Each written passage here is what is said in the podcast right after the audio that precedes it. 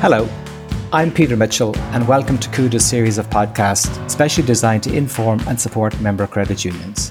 In this episode, I'm joined by Doctor Jennifer Carroll Mac Neill, Minister of State for the Department of Finance with responsibility for financial services, credit unions and insurance, and Kevin Johnson, C E O of CUDA.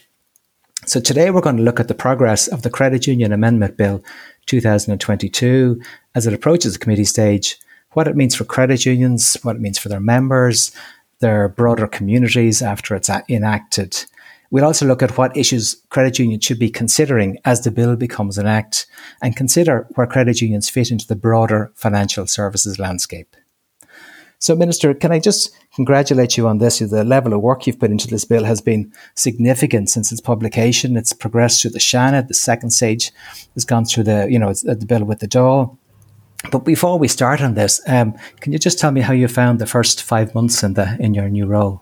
Oh, I've I've really enjoyed um, being Minister for State in the Department of Finance. Really, really enjoyed working with the credit unions, uh, with their managers, their representative groups. I've really enjoyed getting to visit different credit unions and um, meet teams of people in Limerick and Tipperary, uh, and just it's been a, an extraordinary way to hear what's going on in people's lives, because people bring their lives into the credit union. They talk about what the pressures are, what their experiences are, what's going well, what's not going well. And so it's, you know, for, for a political representative, it's it's just an extraordinary way to get real insight into the different things going on in different communities in Ireland. And of course, they're quite different. Um, you know, whether it's agricultural communities, whether it's more urban-based communities. Uh, and so it's some, it's a question I always ask of a credit union manager or the staff behind the counter. What's going on? What are people talking about? And I suppose that really reflects quite how connected credit unions are to their communities. They have their finger on the pulse exactly. Uh, and I've I've totally enjoyed all of that. Wow. Okay. Fair play. It's uh, you certainly uh, you know you certainly hear from you a lot. I see you a lot in the media. You've been you've a strong presence. There's no doubt about that. Um, just looking back to the the legislation, can you just sort of remind us of the key impacts for credit unions in terms of you know business opportunities, how they're going to interact with members, and the sort of the broader the sharing, the collaboration, and all that that will you know that will will I suppose will happen as a result of this legislation. Yeah, the this is the first substantive legislation on credit unions since two thousand twelve, and you know, huge work has been put in, well, by my predecessor, Minister Sean Fleming, but I have to say by officials in my department, but most importantly by the credit union groups themselves, by the representative groups. And I think what you've really seen is those groups come together in a very strong and collaborative way in their engagement with the department, in their engagement with the central bank. So it's it's a real pleasure to work with a sector like that. It's a real pleasure to take legislation legislation forward that has had such input and collaboration from the people directly impacted by it. But of course, it's not just credit unions that are going to be impacted by it. It's the people of Ireland that are going to be impacted, and making sure that the people of Ireland, as much as I support the credit union sector, and believe me, I do, another part of my responsibility is to make sure that people right across Ireland have fair access to financial services uh, at, at times that they need it, in ways that they need it. So this legislation okay. will support credit unions going even further in finding structures that make it possible to deliver services to the broadest group of people. So what do I mean by that?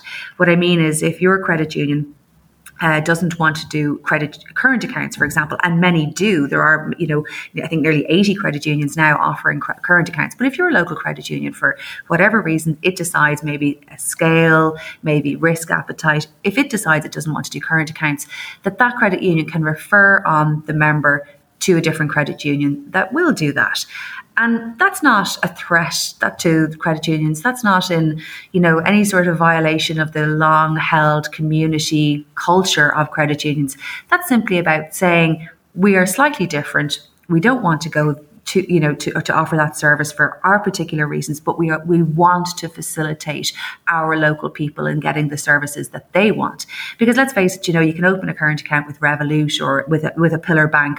I'd so much rather that happened within the credit union. And what this legislation does is allow people to access the credit union first for services, even if different credit unions take slightly different approaches. So The same would be true then of mortgages, and allowing credit unions to find ways to work together to offer more people a broader range of mortgages. In particular, there's a huge opportunity with first-time buyers. Like, retail banks have about ninety percent of the mortgage market. I want to see the credit unions, you know, punch way above that uh, it, with, with mortgages. And this legislation uh, does technical things, like it allows credit unions to, to, to come together, to syndicate, to have loan participation and, and, and in certain ways, to create a corporate credit union whose members are credit unions, a whole range of different ways in which we're further tr- enabling collaboration b- between credit unions to offer more services to people. And it is that uh, ethos of collaboration that, ha- that, that that we're going for, that has been the hallmark of the preparation of the bill. Uh, and I think it's going to see huge benefits to members of credit unions and to the credit unions themselves. The loan to asset ratio in credit unions is too low at the moment. Only about twenty-eight percent of the assets that credit union have are lent back out into the community to their members. There's sort of two problems with that. One, you know, I think we can we need access to capital now. S M Es that need access to capital, individuals need more competitive mortgage market. Yeah, um, yeah. You know, that money has to come back out. But for the sustainability of the sector itself, for the sustainability of credit unions, more of their money needs to be out actively working. Uh, and I think this legislation gives that longer term security to credit unions by enabling them to get out and loan in that way. Very good. So you see them being able to lend far more into the in, in terms of mortgages, but also then maybe business loans and community loans, and this this prospect of of sharing larger loans between a, a group of credit unions. That that would seem to be a game changer for credit unions, wouldn't it? That's a, that's that's a big change, and you know, I'd be interested to to, to hear Kevin's perspective on so much on, on that as well. But really, I think there's a there's a, a very significant opportunity for credit unions there, and I think the credit unions are the most trusted brand in Ireland. We've seen that even just recently with, with, with further with further research uh, on that point. They're physically present in every community in Ireland. They have personal relationships with their members, but their members have been going elsewhere to get products like mortgages, and yeah. I just don't see why. Uh, and the opportunity is here now through this legislation and through this appetite by credit unions to to get out and do more uh, with, you know, it, as an alternative to the banks, to get out and do more in this type of lending. Um, there's, there's a huge opportunity here. We've already seen how credit unions have really lent into agricultural lending, the cultivate, you know, the the, the, the farm loan products that are available. But there's opportunities now. We've already seen how credit unions, uh, you know, have done so well in personal loans and the scale and breadth of personal loans right around Ireland. Mm. S M E lending and mortgage lending, I think there's a big opportunity here to support communities right around Ireland uh, and to grow the loan book in, in the credit union more broadly, which will make it much more sustainable for the future. Yeah, I'd have to have to agree with you. Kevin, uh, as the Minister said, would you give us your, your thoughts on it and how the, the impact this legislation will have? Yeah, I think, uh, thanks, Peter, and uh, hi, Minister. And I, I think, um, yeah, as the Minister has outlined, I mean, this is very um, evolutionary, this, this piece of legislation, because credit unions, I suppose, uh, have been stuck in a kind of transition mode for, for quite a number of years. But I think this will actually really bring us forward and bring us more into a, being classified as a mature uh, sector, um, because what we've achieved collectively and very successfully in the personal lending, we want to see that replicated into other areas. Um, and I suppose that one of the major challenges um, going into this process was, how do you make sure you safeguard what has made credit unions successful and so trusted, as the Minister said, by people? Um, so how, how do you retain that, yes, modernise the um, the whole approach? And I suppose the, the big thing, you touched on it there already, is effectively a modernisation of the interpretation of common bond, where this legislation will enable credit unions to collaborate with each other. We had a kind of a, I suppose, a somewhat bizarre anomaly where a credit union could refer a member onto another institution for a mortgage, for example, but couldn't refer it to another credit union. So that, that will get addressed uh, through this legislation. And also then, you know, we mentioned there around business loans or, or, or community loans. It means then that if a loan uh, uh, exceeds, they say, the the, um, the current risk appetite of a credit union, they can simply now share it with other credit unions. Um, so again, it's it's not bringing any additional risk into the sector, but ensuring that more people can avail of credit union services, and um, and at the same time still protecting that that that that ethos that has got us there. Um, so I think it's overall it's very good. There are other pieces as well in the legislation that will um, help to lighten the burden on, on the volunteer directors, and, and that, that's critically important. It'll allow management to get on with the uh, implementation of strategy and the operation of the, the business, while allowing the boards to focus even more on the strategic direction and the over, overarching governance. Um, and it's very important that we keep trying to reduce that burden while maintaining high quality governance, because we want to attract more and more people in. As, as the whole mechanism of delivering financial services becomes more digitized, but at the same time, we know the importance of keeping that personal touch. We want to be able to attract people in as volunteers, directors, who can bring that type of expertise into the boardroom as well. Um, mm. So it's, um, I, I, I think overall, Peter, this, as I said, this this piece of legislation, as the Minister said, it's over ten years since uh, the last piece of legislation for credit unions. This actually will bring us to another level. Yeah, but it's certainly it's certainly a welcome piece, and the fact that it's got broad support across the whole sector, um, I think really, you know, I suppose that, that reflects how much it's needed and how much support there is within the sector for. So that's uh, that's certainly certainly a positive. Um, Ministers, just coming turning back to yourself in, in your wider responsibility for financial services, how do you feel that the credit union bit, bill, you know, sits with the uh, you know with the retail banking review that's currently underway? I think the credit union bill is, is a real challenge to um, to the rest of the, the banking sector to to to show that, you know, the banking sector has been too divorced, I think, from individuals. That's certainly the feedback I get from my constituents, that it can be hard to, to talk to a, an individual person, that it can be hard to meet a face uh, in, in the way that you might want to, particularly at moments of vulnerability. The credit union doesn't do that. Uh, and I think it's a real challenge to the other lenders to to go back to that sort of stronger interpersonal focus that, that should be there in financial services. Particularly, you know, I'm thinking of a young couple taking on a mortgage and the scale of the commitment that that is. That's something that you really want to sit down with a trusted institution and work through all of the options. These are, you know, financial services is a really important part of people's lives when you think about the scale of debt that they might take on or the commitments that they make. And I think the knowing that there's a, that there's a face there, knowing that they can go for help at different stages is is really really important. Um, so I think it's I think it's very important. But I think it's it's.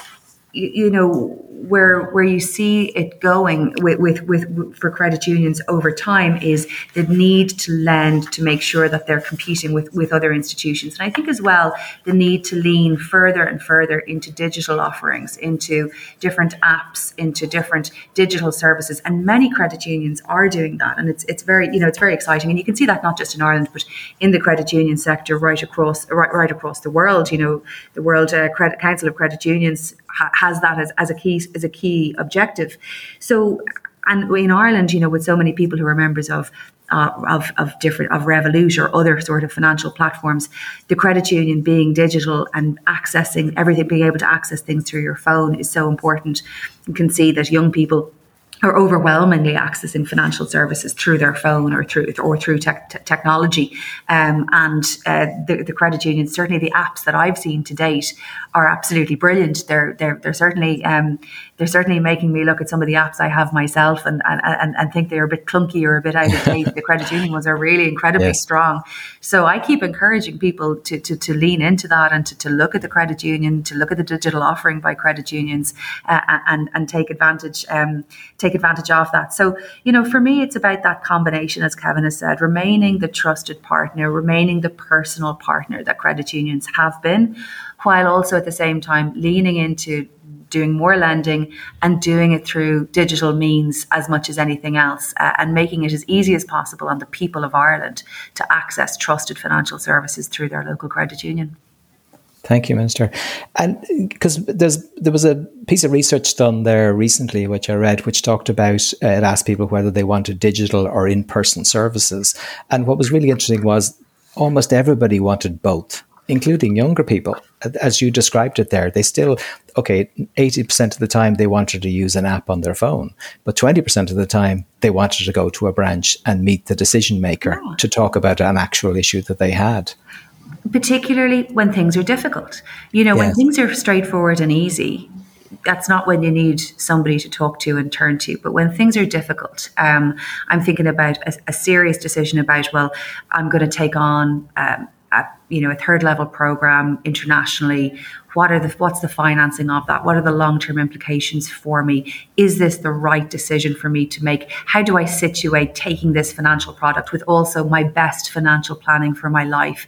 How, what are the steps I need to take now to try to achieve longer term goals that I might have? That sort of, you know, financial advisory companionship, that sort of trusted yeah. partnership with a financial institution, that really needs to be face-to-face in many cases. You can't take advice from an A I-based app, you know what I mean? Not, not at that level. Uh, and, and I think people need, at moments of vulnerability, at moments of big change, at moments of making commitments, I think whether they actually need the financial advice or not, or are capable of coming up with it themselves, I think the comfort of sitting down with a third party and talking through these different things, you know, it just can't be underestimated. And the credit unions do that consistently. Uh, and I, and so you're right, you know, um, when things are when things are fine and you just need to manage your your your Your, your current account, your comings and goings and whatever else, digital is just perfect. When you need a bit more and you need somebody to talk to, that's when yes. the, you know, that's the value of, of being able to do that in the credit union. Okay. Uh, Kevin, uh, you've spoken before uh, about how financial institutions should work together, particularly at, at a, a local level. You've got, you know, you've got the banks, you've got credit unions, you've got on post. Uh, many of them have presence in the in the same town. H- how do you think they should come together or work together to deliver services for uh, to ensure everybody has good financial services in their community? Well, I, I think on that, Peter, uh, it's um, it's it's just starting off with constantly being aware of, of understanding customers, um, you know, the consumer, uh, what what their what their actual needs and, and, and, and wants are. And it was just really interesting just listening to the minister there, because it, like really what, what, what minister was describing there is, is the very essence of trust. And, and as you know, this is an area we've done quite a bit of work on. And as we keep saying, this is what we want to keep ensuring, that we modernize how we do this, but never lose it. And I mean, trust starts on a simple foundation of never rip me off.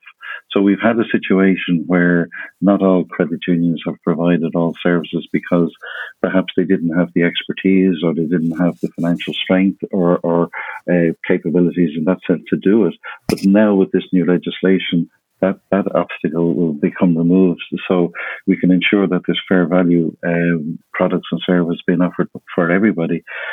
But one of, one of the big things was going back to the early days of, of credit unions and uh, um, th- those formative years. And um, and I know the minister would know this well from our connections with one very large um, Midlands favourite credit union. the um, the the key there was that the credit union knew people, so they took the time to get to know the members. That becomes a bigger, bigger challenge when you have Uh, so many people who are, are, are now becoming members and, and are members of the credit union. And this is where you can start to blend the using digital, using the data, um, because really what we want to do with that is to be able to guide and advise people, and then to clearly make it easy for them to do business with their credit union. And that's all about getting that balance between the digital and that personal touch that we talked about. So we have a situation where many of the the uh, like two banks have left the uh, the, the the market. We have others withdrawing uh, services, or, or um, be it in terms of branches or particular types of service. So really, what we can do is, but we, we we aren't constrained by having to try to constantly be generating high profits. We need obviously to keep an eye on the the cost income ratio. We need to keep our reserves strong as they are, but we can keep getting that balance right.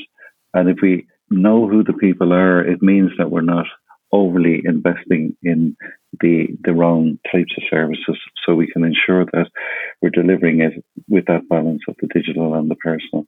And if something goes wrong, we don't let people down. I mean, that's the one yeah. other massive strength of credit unions. We're always on the side of the members in good times and there for them in bad times as well. And then the key of all of that, of course, is you get all of that right, and then you can share the benefits of, of this type of mutual organisation. And I suppose really one of the things that we would want to keep communicating to people, by doing more of these services, we're not trying to morph into some type of bank. We simply want to be bigger and better credit unions. Okay, okay, that's pretty. That's that's pretty solid. Uh, Minister, just changing tack slightly. Uh, financial abuse is a is a big part, of course, of control. And what. You know, where do you think credit unions, how do you think credit unions can help in this area of heightening awareness and potentially mitigating against it? I think because of because of what I've described about the physical distribution of credit unions, because of what I've described about the trust and the personal connection, uh, and because so many people in Ireland are members of credit unions, active members of credit unions, and coming in physically, there is a huge opportunity for credit unions to really wrap the arm around people, uh, sort of metaphorically, and, you know, talk about financial abuse and talk about elder abuse and coercive control. We know that uh, financial abuse is, is is a very, very strong part of domestic violence, is a very strong part of coercive control. But we also know that financial abuse can happen to elders, to people who are vulnerable in different ways. And I think the credit union can play a huge role in raising awareness about these different uh, these, these different forms of abuse. I'm not saying that the credit union has to become a social worker. That's not its job. What I am saying, though, is that the credit union, because of the scale of its staff, because of the scale of the, the volunteer directors, because of the scale of the number of people who can come in physically to offices all over Ireland, that they can use their situation to explain what is elder abuse. For example, in a poster in the credit union, they can have a stand okay. on, you know, do you have concerns about, about family members being under pressure? They can provide information about what coercive control is. I know, for example, Women's Aid tell me that they have already done training with some credit unions and their staff members. Credit unions can provide training to staff members on what to look out for, or indeed to provide support to staff who are seeing this or have seen this in the past, to help them form the language about what to do or how to react, or, or where to go with concerns that they might have. So I'm not saying that the credit union has to become a law enforcer or a social worker or anything like that. That's clearly not its role.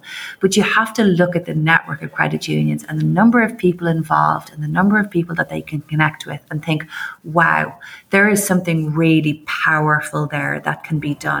And sometimes I think in the Department of Finance or other parts of government, we can forget all too quickly about broader societal goals. We can forget about broader, you know, uh, objectives of other departments. And I'm thinking, for example, the government, this government, through through through the pandemic in particular, people really became focused on domestic violence and coercive control. And there is a very strong whole of government strategy about driving awareness about these things, reducing the incidence of them. And I think the Irish public is very receptive to learning more and really stamping it out where, where it's visible to them.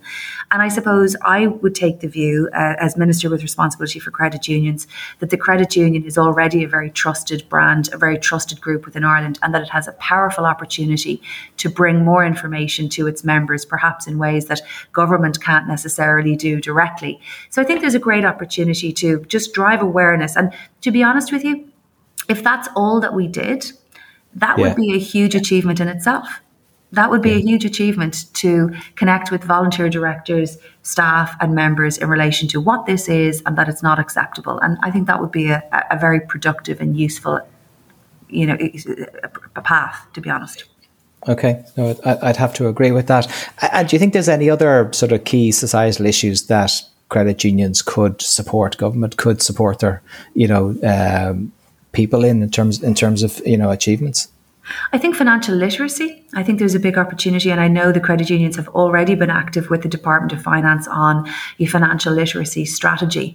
But I think um, that is going to be a big part of education for the future. Uh, it's clear to me as Minister, and we've and we've seen this separately, it's not just me, that young people need training in financial literacy, um, you know, at an early stage. And I think the credit union can play a big role in that too. Okay. Okay.